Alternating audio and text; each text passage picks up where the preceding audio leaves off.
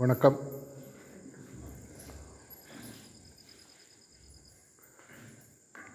வாழ்க்கையில் எந்த துறையாக இருந்தாலும் சரி ஆன்மீகம் லௌகீகம் எதாக இருந்தாலும் நம்ம எடுத்த ஒரு விஷயம் வெற்றி அடையணும் பேசப்படணும். இந்த ஆசை அட்லீஸ்ட்டு இது ஆசையா குறிக்கோளா தெரியாது. இது எனக்கு உண்டு. இப்போ உண்டு. இந்த தாக்கத்திற்கு வித்திட்ட மூன்று விஷயங்களை பற்றி இன்றைக்கி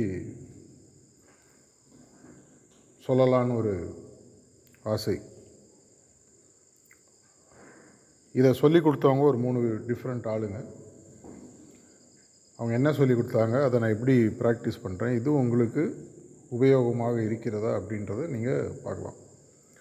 இது வெறும் ஆன்மீகம் சம்மந்தப்பட்ட விஷயம் மட்டுமல்ல வாழ்க்கை சம்மந்தப்பட்ட மூன்று விஷயங்கள். சொல்லிக் கொடுத்த மூணு பேர் ஒன்று என்னுடைய தாய் இன்னொன்று என்னுடைய தாய் மாமன். மூணாவது நான் இரண்டு குருநாதர்களுடன் வாழ்ந்தபோது அவங்கள்ட்ட கற்றுன்ற ஒரு விஷயம். பல விஷயங்கள் கற்றுட்ருக்கு அதில் ஒரு விஷயம். இந்த மூன்று கருத்துக்கள் அந்த கருத்துக்கள் சார்ந்த சில விஷயங்களை இன்றைக்கி உங்களுக்கு சொல்லான்ட்டு இருக்கிறேன். என்னுடைய அம்மா எனக்கு சின்ன வயசில் இந்த பல விஷயங்கள் சொல்லி எல்லாருக்குமே அவங்க அவங்களுடைய வாழ்க்கையில் அவங்களுடைய தாயாரினுடைய தாக்கம் கண்டிப்பாக இருக்கும். அட்லீஸ்ட் உதையாவது வாங்கிடுவோம் ஒழுங்காக படிக்கலை. எங்கள் அம்மாட்டேருந்து எங்கள் அம்மா எப்போ எனக்கு சின்ன வயசுலேருந்து சொல்லி கொடுத்து தலையில் இன்றைக்கும் இறங்கிய வாழ்க்கையில் எனக்கு ரொம்ப ரொம்ப ரொம்ப யூஸ்ஃபுல்லாக இருக்கக்கூடிய ஒரு பாடம். இது அநேகமாக உங்கள் அம்மாவும் சொல்லியிருக்கலாம் பெரியவங்க சொல்லியிருக்கலாம். அவங்க சொன்னது எதுவும் புதிய கருத்து இல்லை. எனக்கு அது ஒரு முக்கியமான விஷயம். அவங்க சொன்ன ஒரு விஷயம். என்னை தொட்டு என்னை மனதார பாசிட்டிவாக பாதித்து நான் செஞ்சதுன்னா அவங்க சொன்ன வார்த்தையை சொல்கிறேன் அது எப்படி நம்ம யூஸ் பண்ண முடியும் அது உங்களுக்கு புரியுதா என்னன்றது பார்ப்போம். அவங்க சொன்ன ஒரே ஒரு வார்த்தை வார்த்தையில் ஒரு வாக்கியம்னு எடுத்து பார்த்தீங்கன்னா கண் பார்த்ததை கை செய்யணும். ரொம்ப சிம்பிளான வார்த்தை ஆக்சுவலாக ஆனால் சின்ன வயசில் அதுக்கெல்லாம் நிறையா வாங்கியிருக்கேன். இப்போ உதாரணத்துக்கு இப்படி நடந்து போகிறோம் தரையில் குப்பை இருக்குது அப்படியே போயிட்டால் கூப்பிடுவாங்க. கீழே என்ன பார்த்த? குப்பை பார்த்தேன் குப்பையை பார்த்தா எடுத்து போடணும்னு தோணாத? அன்பாக தான் சொல்லுவாங்க ஆனால் அது சுருகு நேரம். இதே மாதிரி பல விஷயங்கள். இந்த கண் பார்க்கறதுன்றது வெறும் அகக்கண் மட்டும் அல்ல அது எனக்கு புரியறதுக்கு பல வருடங்கள் ஆச்சு. அது புரியும் பொழுது தான் எங்கள் அம்மா சொன்ன உண்மையான வார்த்தையினுடைய அர்த்தம் எனக்கு புரிய ஆரம்பிச்சு கண் பார்த்ததை கை செய்யணும் கைனா அது ஃபிசிக்கல் ஹேண்டு மட்டும் கிடையாது. நம்ம உடல் சார்ந்த கை மட்டும் இல்லை. வெளிப்புறம் பார்க்கக்கூடிய விஷயங்கள் உள்புறம் பார்க்கக்கூடிய விஷயங்கள் பல பல பல இருக்குது அதை பார்த்தது போது நமக்கு உணரக்கூடிய அவேர்னஸ் இருக்காது நம்மளுடைய பொருளாதார வாழ்க்கையை எடுத்து பாருங்கள் நம்மளுடைய வாழ்க்கையில் முன்னேறுவதற்கு ஆயிரக்கணக்கான வாய்ப்புகள் தினசரி வந்துகிட்டே இருக்கு. கத்தால காலேஜ் ஸ்டூடெண்ட்ஸ் ஸ்கூல் ஸ்டூடெண்ட்ஸை பேசும்போது கூட இதான் நான் சொல்லிகிட்டு இருந்தேன். நம்ம சுற்றி இருக்கிறது எல்லாமே பார்த்திங்கன்னா வாய்ப்புகள் தான். பிரச்சனைகள்னு பார்க்கலாம் இல்லை வாய்ப்புகள்னு பார்க்கலாம். இதை நம்ம உண்மையாகவே பார்க்குறோமா? இல்லை அப்படி ஒரு குதிரைக்கு கடிவாளம் கட்ட மாதிரி போயிட்டே இருக்கோமா?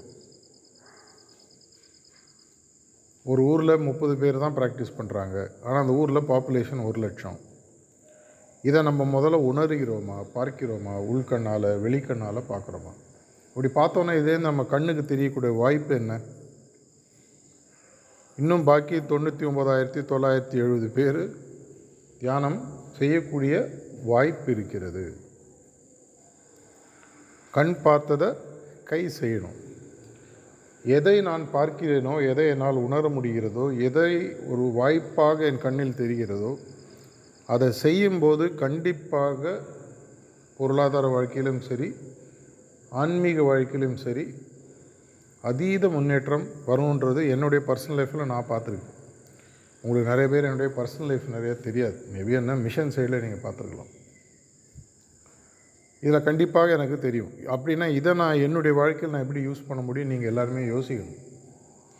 உங்களோட பொருளாதார வாழ்க்கையில் நீங்கள் கண்ணெதிர ஆயிரம் விஷயங்கள் இருக்கும். ஒரு கஸ்டமர் ஒருவேளை நீங்கள் தொழிலில் இருக்கீங்கன்னு வச்சு ஒரு கஸ்டமர் வரலாம். அந்த கஸ்டமருக்கு பல தேவைகள் இருக்கும். அந்த தேவைகளை புரிந்து கொண்டு பூர்த்தி செஞ்சாலே வியாபாரம் பெருசாகிடும் ஒரு ஆஃபீஸில் ஒர்க் பண்ணுறீங்க உங்கள் ஆஃபீஸில் உங்கள் ஒரு நீங்கள் ஏதோ ஒரு சர்வீஸ் லைன்லேயோ ப்ராடக்ட் லைன்லேயோ கவர்மெண்ட் லைன்லேயோ இருக்கீங்க.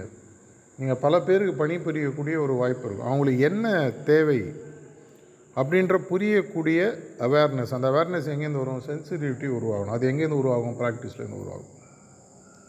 இது தெரிய ஆரம்பிக்கும் பொழுது ஆட்டோமேட்டிக்காக என்னால் பெரிய பெரிய விஷயங்களை சாதிக்க முடியும். நான் சொல்லக்கூடிய மூன்று விஷயங்களுமே முதல்ல ஒரு விஷயம் சொல்லியிருக்கேன் அடுத்த இரண்டும் கூட. நேரடியாக பணம் சம்மந்த சம்மந்தப்பட்ட விஷயங்கள் அல்ல. ஆனால் கண்டிப்பாக பணமும் சம்மந்தப்பட்ட விஷயம். என்னுடைய வியாபாரத்திலேயே நான் வந்து ஒரு கன்சல்டிங் லைனில் இருக்கு கம்பெனிகளை எப்படி இன்னும் பெட்டராக மாற்ற முடியும் அப்படின்னு கம்பெனிகளுக்கு சொல்லி அதை யுக்தியாக மாற்றி செயலாக மாற்றி இப்போ அந்த கம்பெனியில் நாங்கள் போகும்பொழுது இங்கேருந்து இப்படி நடந்து போனோன்னா ஆயிரத்தெட்டு விஷயங்கள் கண்ணில் தெரியும். அது நார்மலாக நீங்கள் நடந்து போயினா அப்படி நடந்து போயிடலாம். இதை இப்படி பண்ணால் இதை மாதிரி ஒரு பாசிட்டிவாக இம்பேக்டை உருவாக்க முடியும். இதை அப்படி செஞ்சால் இதன் மூலமாக அவங்களுடைய ப்ராஃபிட் இன்க்ரீஸ் ஆகும். இதை இப்படி செஞ்சால் அவங்களுடைய ப்ரொடக்டிவிட்டி இன்க்ரீஸ் ஆகும். அது பார்க்கும்போது ஆட்டோமேட்டிக்காக தெரிய ஆரம்பிக்கும். அப்படின்னா முதல்ல என்னுடைய கண் வெளிக்கண்ணும் உள்கண்ணும் திறந்துட்டுருக்கும் ரீசெண்டாக ஒரு நெட்டில் ஒரு ஆர்டிக்கல் படிச்சுட்டு இருந்தேன்.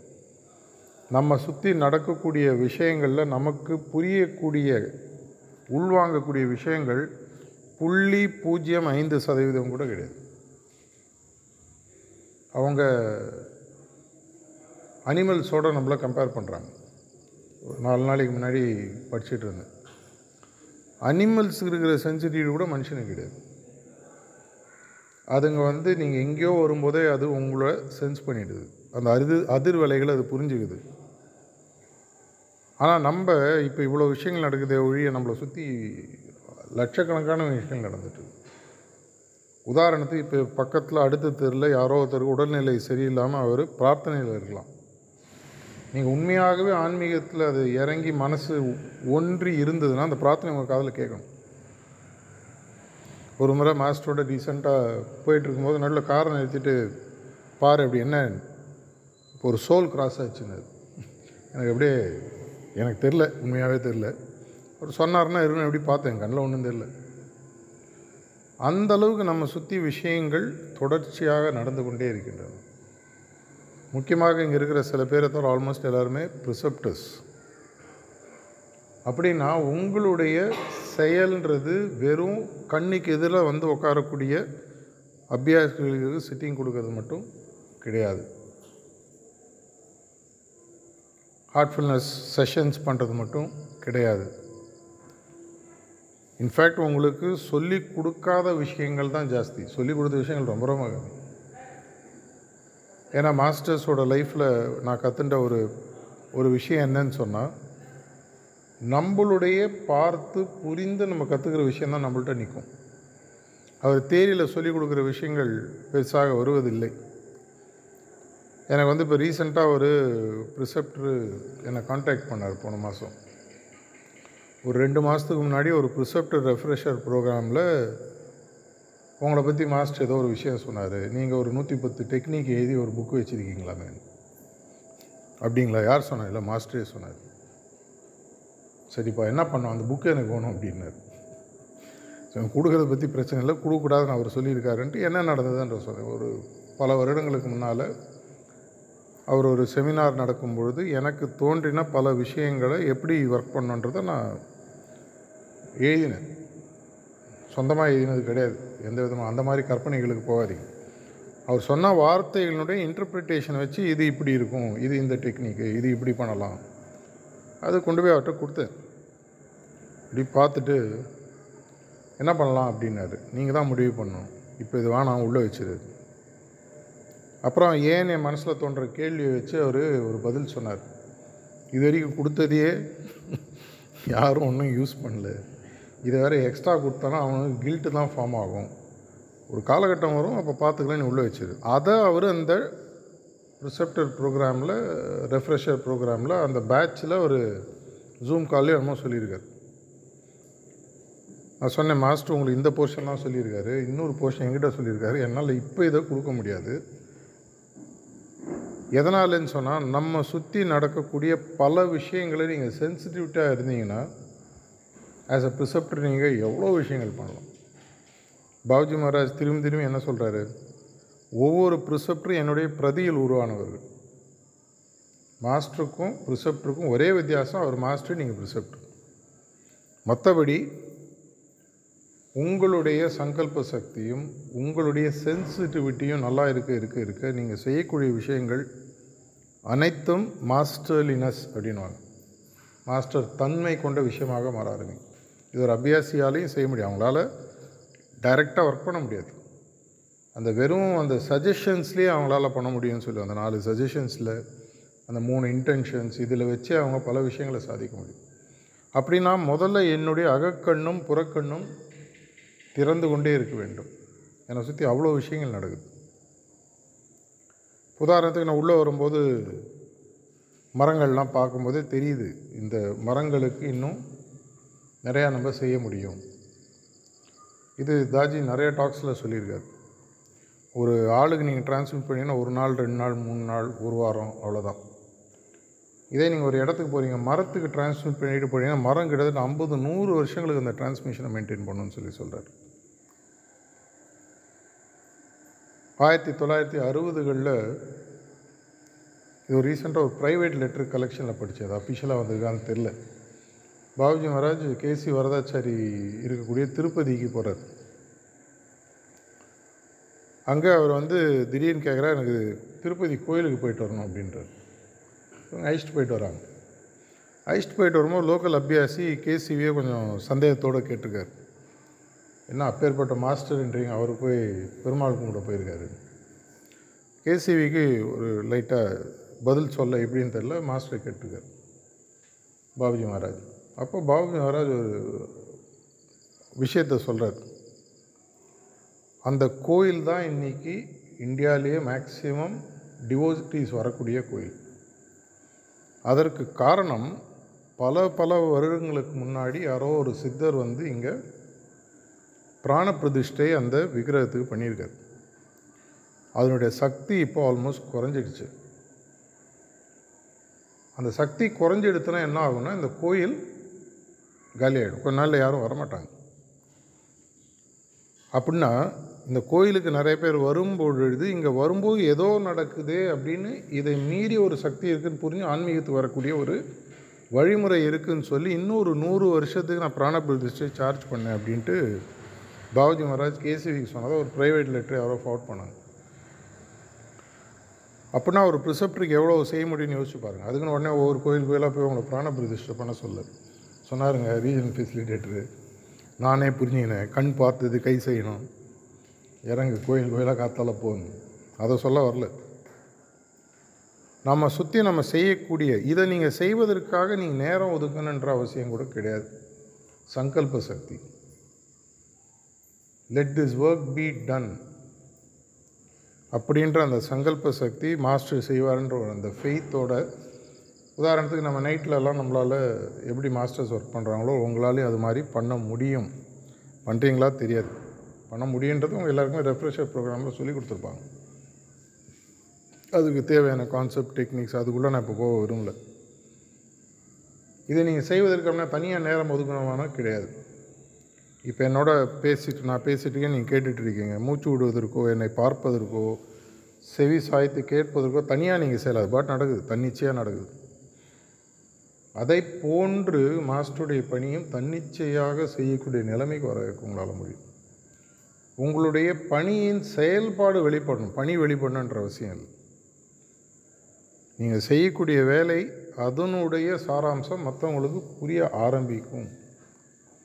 ஆயிரத்தி தொள்ளாயிரத்தி நாற்பத்தஞ்சில் பாபுஜி மகாராஜ் சவுத் இந்தியாவுக்கு போக சொல்லி லாலாஜி மகாராஜ் சொல்லும்போது வரார் அவர் எந்தெந்த ரூட்லாம் ட்ராவல் பண்ணாரோ நீங்கள் பார்த்தீங்கன்னா பெரிய பெரிய சென்டர்ஸ் இருக்குது சென்னையில் வந்து வால்டாக்ஸ் ரோட்டில் தங்குறாரு. ஒரு வெறும் ரிக்ஷாவில் ஊரில் சுற்றுறாரு அங்கே ராமேஸ்வரம் போகிறாரு மதுரை போகிறாரு சேலம் திருச்சி போகாத ஊரில் அப்படியே சுற்றிட்டு போகிறாரு எங்கெங்கெல்லாம் அவர் கால் பதிச்சு அவர் குருநாதர் சொன்ன வேலையை செய்தாரோ எல்லா இடங்களிலும் இன்று பார்த்திங்கன்னா பெரிய அளவில் மிஷன் வளர்ந்துருக்கு. டிஸ்பர்ஸ்ட் அந்த பிரைட்டர் வேர்ல்டு அந்த ஆரஞ்சு புக்கு கலெக்ஷனில் நாலு வால்யூம் எல்லாருமே படிக்கலாம். அது அபியாசிகளுக்கும் அந்த புக்கு இருக்குது படிச்சீங்கன்னா எவ்வளோ வேலைகளை அவர் செஞ்சுருக்காருன்னு பாருங்கள் இது அவரால் செய்ய முடியும் ஒரு ப்ரிசப்டாரியும் செய்ய முடியும். இந்த வேலையை தான் நீங்கள் செய்யணும் இப்படி தான் செய்யணும்னு நான் உங்களை அட்வைஸ் கொடுக்கவோ எந்த விதமான கைட்லைன் கொடுக்கவோ விரும்பல. கண் பார்க்குது கை செய்யுது. ஒரு தடவை ஒரு டெக்னிக் எப்படி யூஸ் பண்ணுறோன்னு நான் இப்போ ஏதோ ப்ராக்டிஸ் பண்ணிவிட்டு அவரை நேரடியாக பார்க்கும்போது இப்படி நான் யூஸ் பண்ணேன் அப்படின்னு நீங்கள் என்ன நினைக்கிறீங்கன்னு கேட்டு ஆக்சஸ் இருக்குது ஏதோ கேட்குறேன்னு வச்சுக்கோங்க. அப்போ சொன்னார் நீ மாட் பண்ணு ஒன்று நடக்க போகுது இல்லை நடக்காமல் போக போகுது அவ்வளோதானே அப்படின்னாரு. ரொம்ப சிம்பிள் ஒன்று நீ வேலை செய்யணும் நடக்கணும். இல்லை நடக்காது. நடக்கலைன்னா உனக்கு இயற்கை பதில் கொடுத்தது நினச்சிக்கோ அப்படின்ட்டு ஆனால் நடந்ததாக நடந்த நடக்கலையான்ற அந்த சென்சிட்டிவிட்டி உங்களுக்கு வேணும். இப்போ உதாரணத்துக்கு நான் ஒரு வேலையை ஒரு செய்கிறேன்னு வச்சுக்கேன் அது நடந்ததா இல்லையான்னு எனக்கு எப்படி தெரியும்? அது ஒரு யாத்திரா வா- சம்மந்தப்பட்ட விஷயமாக இருக்கலாம் இல்லை ஒரு ஸ்பெசிஃபிக் கண்டிஷன் இன்வோக் பண்ணுறதாக இருக்கலாம். எதுவாக இருந்தாலும் வச்சுக்கோங்க. அது நடந்ததா இல்லையான்னு எனக்கு எப்படி தெரியும்? அபியாசிக்கு புரியாமல் இருக்கலாம். அவங்களுக்கு அந்த சென்சிட்டிவிட்டி இல்லாமல் இருக்கலாம் புரியாமல் இருக்கலாம். அப்போ அவங்கள நான் எப்படி அது செஞ்சதுக்கான விதை போட்டோன்னா மரம் கண் எதுக்கு வளருது தெரியுது. நான் செய்யக்கூடிய வேலையினுடைய சென்சிட்டிவிட்டி அவுட்புட் சில நேரங்களில் கண்ணில் படக்கூடிய விஷயமாக இல்லாமல் இருக்கலாம். அது எனக்கு புரியுதா? இந்த வார்த்தையை எடுத்து பார்த்தீங்கன்னா அதனால தான். கண் பார்த்தது கை செய்யணும். ப்ரிசெப்டருக்கு யாருமே உங்களுக்கு வந்து ஒர்க்கு இதுதான் செய்யணுன்றது அவசியம் இல்லை. நீங்கள் செய்யக்கூடிய வேலையினுடைய எல்லைகளை யாரும் அமைக்க வேண்டும்ன்ற அவசியம் இல்லை. வேலை செய்யாமல் இருந்தாலும் உங்கள் பிரச்சனை தான். வேலை செஞ்சாலும் உங்கள் பிரச்சனை தான். எப்பவுமே கடைசியில் உங்களுக்கும் அவருக்கும் தான் கணக்கு ஃபைசல் இதில் வேறு யாரும் நடுவில் கிடையாது. அது சென்ட்ரல் கோஆர்டினேட்டாக இருந்தாலும் சரி கனெக்ட் லீடாக இருந்தாலும் சரி இசட்சியாக இருந்தாலும் சரி வேறு யாராவது ஃபங்க்ஷனரியாக இருந்தாலும் சரி உங்களுக்கும் மாஸ்டருக்கும் தான் ஃபைனல் கணக்கு. உனக்கு ஒரு லால் பத்தின்னு சொல்லுவாங்க ரெட்டு கலர் அது சைரனுக்கு ரெட்டு கலர் பேட்ஜு குத்தாச்சு. அதை வச்சு நான் என்ன பண்ண? அப்படின்னு ஒரு காலத்தில் கேள்வி கேட்டாங்கன்னா உங்களுடைய மனசாட்சி நான் வேலை செஞ்சேன் அப்படின்னு தைரியமாக அவர்கிட்ட சொல்லக்கூடிய அளவுக்கு வேலை செஞ்சிருந்தீங்கன்னா நீங்கள் யாருக்கும் தனியாக பதில் சொல்லணுன்ற அவசியம் இல்லை. எனக்கு தெரியும் நான் என்ன வேலை செய்ய என்ன நான் எங்கிட்டேருந்து எங்கிட்டே நான் ஓட முடியாது. நீங்கள் உங்கள் சிசிக்கும் இசச்சிக்கும் காதில் பூ சுற்றலாம் செஞ்சேன்னு சொல்லலாம் செய்யலைன்னு சொல்லலாம். உங்கள்கிட்டேருந்து எங்கே ஓடுவீங்க ஓடினான் ஓடினான் வாழ்க்கையின் எல்லைக்கு எங்கே ஓடினா கூட ஒருத்தன் வந்துனே இருப்பான். டேய் நீ செய்யலை. உன்னை நம்பி கொடுத்தாரு. சென்ட்ரல் கோஆர்டினேட்டர் ஜோனல் கோஆர்டினேட்டர்னு அவங்களுக்குன்னு அஃபிஷியலாக சில ரிப்போர்ட்டிங் ஸ்ட்ரக்சர்ஸ்லாம் இருக்குது அதனால் அவங்க என்ன வேலை செய்கிறாங்க செய்யலைன்றதை மாஸ்டரால் பார்க்க முடியும். ப்ரிசெப்டருக்குலாம் அந்த காலத்தில் இருந்துச்சு ஆரிய மகாராஜ் காலத்துலேயே அதெல்லாம் எடுத்துட்டார். இப்போவும் அதெல்லாம் ஒன்றும் ட்ராக்கிங் அதெல்லாம் கம் அப்போ ஃபுல் ஃப்ரீடம் கொடுத்துட்டார். ஒரு தடவை பேசும்போது சொன்னார். அதை பார்த்து நான் என்ன பண்ணுறது? எனக்கு தான் ப்ரெஷர் ஏறுது. அவங்களுக்கும் அன்னசரியாக கண்டிஷன்ஸ் ஸ்பாயில் ஆகுது ரிப்போர்ட்டிங் சிஸ்டம் ப்ரிசெப்டர்ஸுக்கு எடுத்துட்டார். அது அவங்க எல்லாருக்குமே தெரியும். அந்த காலத்துலேருந்து இருந்தவங்களாக இருந்தாலும் சரி இப்போ இருக்கிறவங்களாக இருந்தாலும் சரி. உங்களுடைய அகக்கண்ணும் புறக்கண்ணும் எதை பார்க்குது? அது பொருளாதார வாழ்க்கையாக இருந்தாலும் சரி ஆன்மீக வாழ்க்கையாக இருந்தாலும் சரி அதை திறம்பட முழுமையாக மனதின் திருப்தி உங்களுக்கு எனக்கு இது திருப்தியாக இருக்கு நான் செஞ்சேன். நீங்கள் தான் உங்களுக்கு ஜட்ஜு வேறு யாரும் உங்களுக்கு ஜட்ஜாக இருக்கணுன்ற அவசியம் இல்லை. இது நான் ரொம்ப தீவிரமாக ரொம்ப தெளிவாக இருக்கிறேன். வேறு யாராவது இருந்தாங்கன்னா நீங்கள் பேசி தீர்த்துக்கங்க. என்னை பொறுத்த வரைக்கும் நான் தான் என்னுடைய வேலைக்கு நான் தான் ஜட்ஜ் பண்ண நான் நல்லா செஞ்சுருக்கேன். எனக்கும் அவருக்கும் அவரை நான் பார்க்கும்போது உள்ளேயோ வெளியிலையோ என்றைக்கோ ஒரு நாள் வேலையை செஞ்சேன்னா செஞ்சேன்னு தைரியமாக நான் சொல்கிறேன்னா நான் வேலையை செஞ்சுட்டேன்னு அர்த்தம். அதற்கு தேவையான பணிமுறைகள் பல புதுசு புதுசாக சொல்லித்தரார் உதாரணத்துக்கு நீங்கள் டிடியாக மாறலாம். டெசிக்னேட்டட் ட்ரெயினர் புதுசு புதுசாக கற்றுக்கலாம் விஸ்பர்ஸை ஒவ்வொரு தடவை படிக்கும் போதும் புதுசு புதுசாக உங்களுக்கு கான்செப்ட்ஸ் புரிய ஆரம்பிக்கும். ரீடிங் பிட்வீன் த லைன்ஸ்னு இங்கிலீஷில் சொல்லுவாங்க. எழுதப்பட்ட வாக்கியங்களுக்கு பின்னால் பல விஷயங்கள் அமைஞ்சிருக்கு. அது படிக்கும்போது நமக்கு தெரியும். அப்படி அதை அப்படி பார்த்தீங்கன்னா அந்த ஒரு லைன் தாண்ட முடியாது. இதில் ஏதோ இருக்கேன்னு தெரியும் உங்களுக்கு. அதை நீங்கள் ப்ராக்டிஸ் பண்ணி பாருங்கள் ரெண்டு பேருக்கு சிட்டிங் கொடுங்க. என்ன ஆகிட போகுது? சார்ஜ் மகராஜ் பல முறைகள் எங்கள்கிட்டலாம் சொல்லியிருக்காரு. சர்ஜ் மார்க்கில் ப்ரிசெப்டர் ஒர்க்குன்றது வந்து கம்ப்ளீட்டாக எம்சிபி வச்ச சிஸ்டம்னு சர்க்கியூட் பிரேக்கர் டப்புன்னு ஒழி தப்பு பண்ணன்னு நினச்சினா டங்குன்னு கட் ஆகும். உன்னால் அது செய்ய முடியாது. ஆஸ் அ ப்ரிசெப்டர் நீங்கள் ஏதாவது ஒரு தப்பான எண்ணத்துடன் சிட்டிங் கொடுக்கணும். இல்லை தப்பான நீங்கள் ப்ரிப்பேர் ஆகலை. அதன் மூலமாக பின்விளைவுகள் அபியாசிகளுக்கு சரியாக ஒருவேளை தவறாயிடுமோன்னு ஆகாது. அதுக்கு ஒரு சர்க்கியூட் பிரேக்கர் ஆட்டோமேட்டிக்காக இன்பில்ட்டு இருக்குது அப்படின்னு பல முறைகள் சார்ஜ் மகாராஜ் சொல்லியிருக்கு ஸ்பிரிச்சுவலாக அவங்களால தப்பு பண்ண முடியாது. ஃபிசிக்கலாக பண்ணலாம். உதாரணத்துக்கு உங்களுக்குலாம் கவனன்ட்டுன்னு ஒன்று கொடுத்துருப்பாங்க. நெறிமுறைகள். ஒரு ப்ரிசெப்டராக எப்படி இருக்குன்னா நெறிமுறைகள் நீங்களாம் கைட் போட்டிருப்பீங்க. எவ்வளோ பேருக்கு ஞாபகம் இருக்குதுன்னு தெரில குத்தாங்க கீழே போடுங்க. ஒன்றாங்க மாதிரி கைது போட்டு வந்திருப்போம் அதில் உள்ள போய் பார்த்தீங்கன்னா எப்படி ஒரு ப்ரிசெப்ட் இருக்கணுன்றது இப்போ இது வரைக்கும் யாரும் பார்க்கலாம் தயவு செஞ்சு போய் படிங்க திரும்பி பாருங்கள் கவர்னன்ட்டுன்னு ஒரு ஃபைல் இருக்குது ஒரு ஃபோர் பேஜஸ் இருக்கும் ஒரு ப்ரிசெப்டர் எப்படி இருக்கணும்? அதெல்லாம் நிறையா விஷயங்கள் நம்மளுடைய உடல் சார்ந்த உடலை உலகம் பார்க்கக்கூடிய சார்ந்த விஷயங்கள். நம்மளுடைய பழக்க வழக்கங்கள் சார்ந்த விஷயங்கள் நம்ம பேச்சு சார்ந்த விஷயங்கள். இதெல்லாம் நம்ம கண்ட்ரோலில் தான் இருக்குது ஆன்மீக வேலையை நீங்கள் நல்லா செய்கிறீங்களோ இல்லையோ அதையும் மீறி ஏதோ ஓடின்னு இருக்குது. அப்படி தானே பாதி ஓடுது. இது என்னுடைய தாயிட்டிருந்து கற்றுண்ட முதல் விஷயம். இரண்டாவது நான் சொன்ன விஷயம் பார்த்தீங்கன்னா என்னுடைய தாய் மாமன். எனக்கு சின்ன வயசில் சொந்த ஊர் தஞ்சாவூர் சைடு ஸோ வருஷம் வருஷம் ஹாலிடேஸ்க்கு போவோம். அது அதுதான் ஒரே கனெக்ஷன் வச்சுக்கோங்க. ஒரு ஒரு மாதம் ஸ்கூல் லீவுனா எல்லோரும் வந்துடுவாங்க அப்போ எனக்கு சின்ன வயசுலேருந்து அவர் சொன்னது எல்லாருக்கும் இதே தான் சொன்னார் எனக்கு மட்டும் சொல்ல. நல்ல விஷயங்களை செய்வதில் பரபரப்பாக இரு. இங்கிலீஷில் அவர் எனக்கு சொன்னது சின்ன வயசில் be busy doing the right things அப்படின்னாரு.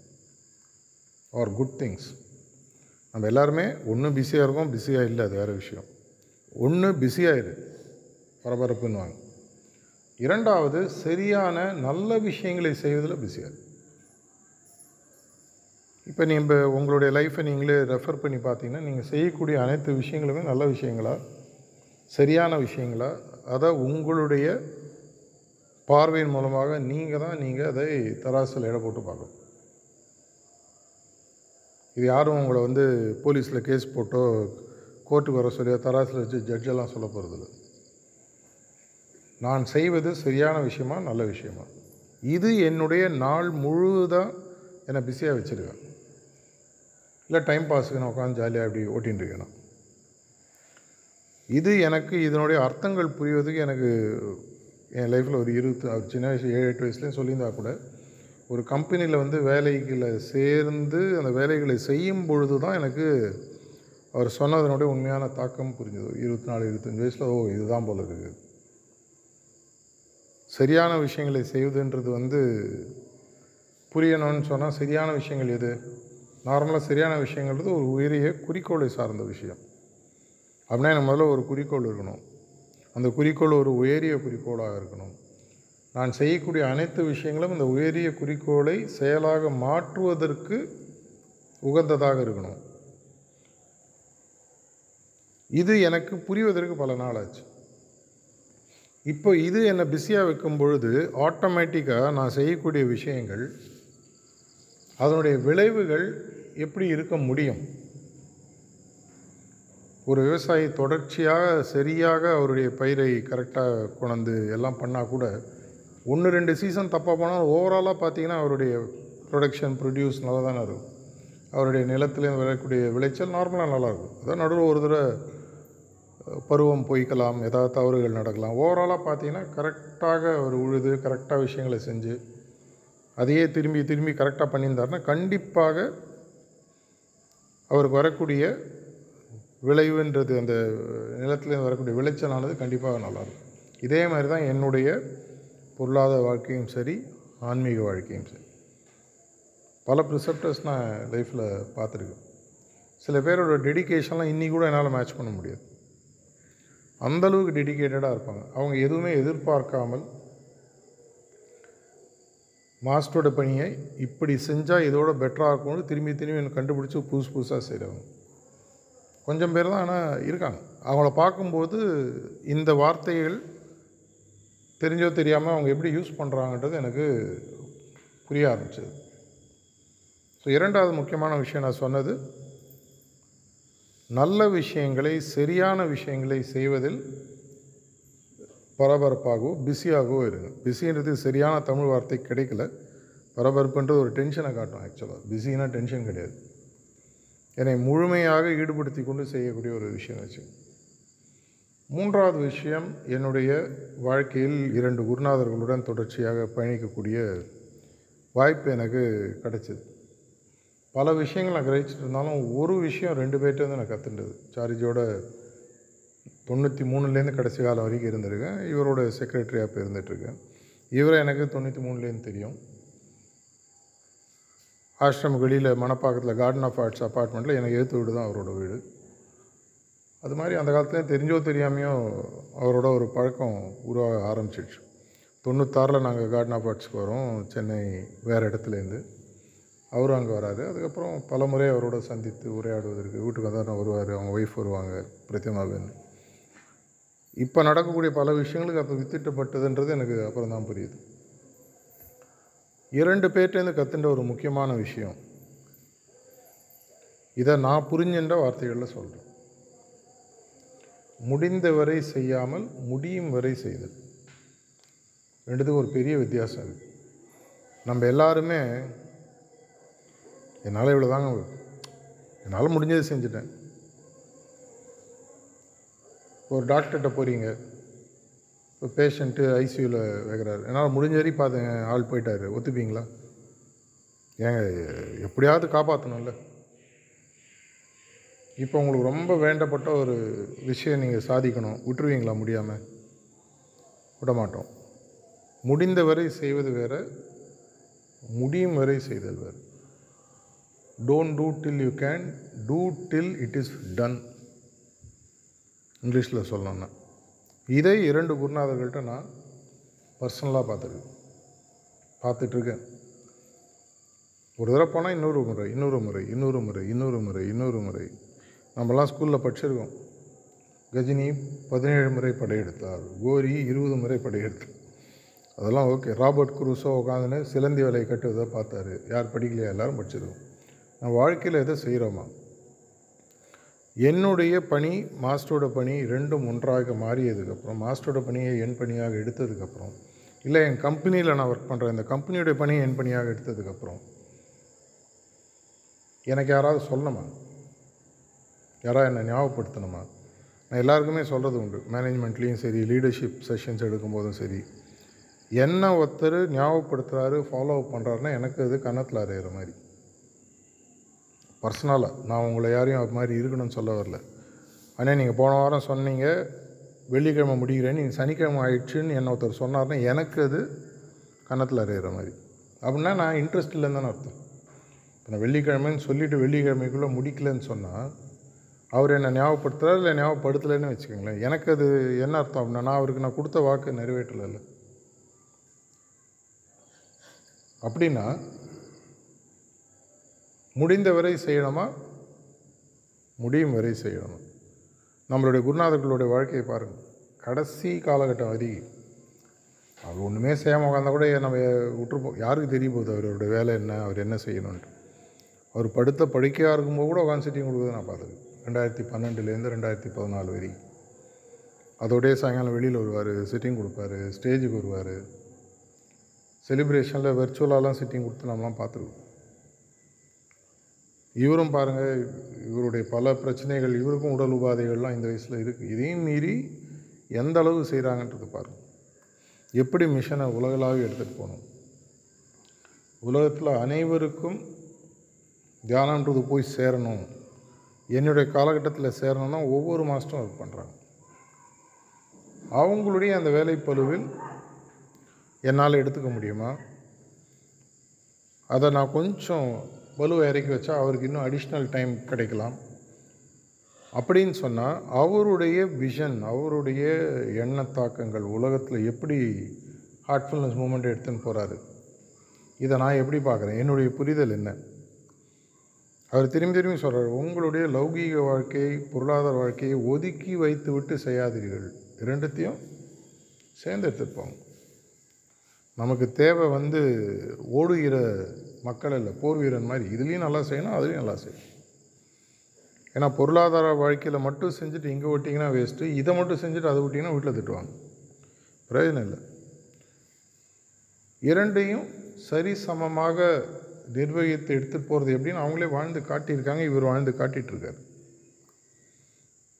நமக்கு தேவையான உதாரண விஷயங்கள் உதாரண புருஷர்களாக அவங்க வாழ்ந்துட்டுருக்காங்க ஒரு ப்ரிசப்டருக்கு தொண்ணூற்றி எட்டு சதவிகித வேலை கிட்டத்தட்ட தொண்ணூத்தஞ்சு சதவீத வேலை உட்காந்துட்டுலேயும் செய்யலாம். முக்கியமாக ப்ரிசப்டர்ஸ் ஒர்க்கு பார்த்தீங்கன்னா நீங்கள் என்ன வேலை வேணால் செய்யலாம். நான் எந்த விதமான ஒரு உங்களுடைய கற்பனைக்கும் நான் வந்து ஒரு கடிவாளம் போட விரும்பல. உங்களுக்கு என்ன தோணுதோ நீங்களே செய்யுங்க. யாரும் சொல்லக்கூட ஒன்று டைரியில் என்ட்ரி எழுதிங்க அவ்வளோதான் இது எனக்கு தோணணும்னு செஞ்சது செஞ்சேன். நான் அது மாதிரி பைத்தியகாத்தனம்னு சொல்லலாம். நான் புத்திசாலித்தனம் சொல்லாமல் நிறைய செஞ்சிருக்கேன் டெய்லி எதுவும் எப்போ தோணுச்சுன்னா அவர் பார்க்கும்போது சொல்லுவேன் இல்லை ஒரு மெயில் போட்டு விடும்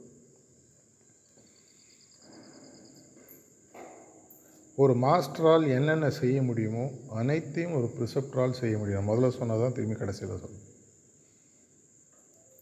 அதனால் உடனே எல்லாரையும் தேர்ட்டீன் பாயிண்டில் கொண்டு போய் வைக்க முடியுமா? அந்த கேள்விலாம் கேட்காதீங்க. அது முதல்ல எந்த பாயிண்டில் இருக்கான்னு முதல்ல கண்டுபிடிங்க. அதுக்கப்புறம் அவங்க ஜேர்னி என்ன யாத்திரா என்ன பண்ண முடியுமா அதெல்லாம் அப்புறம் பார்த்துக்கலாம். ஆனால்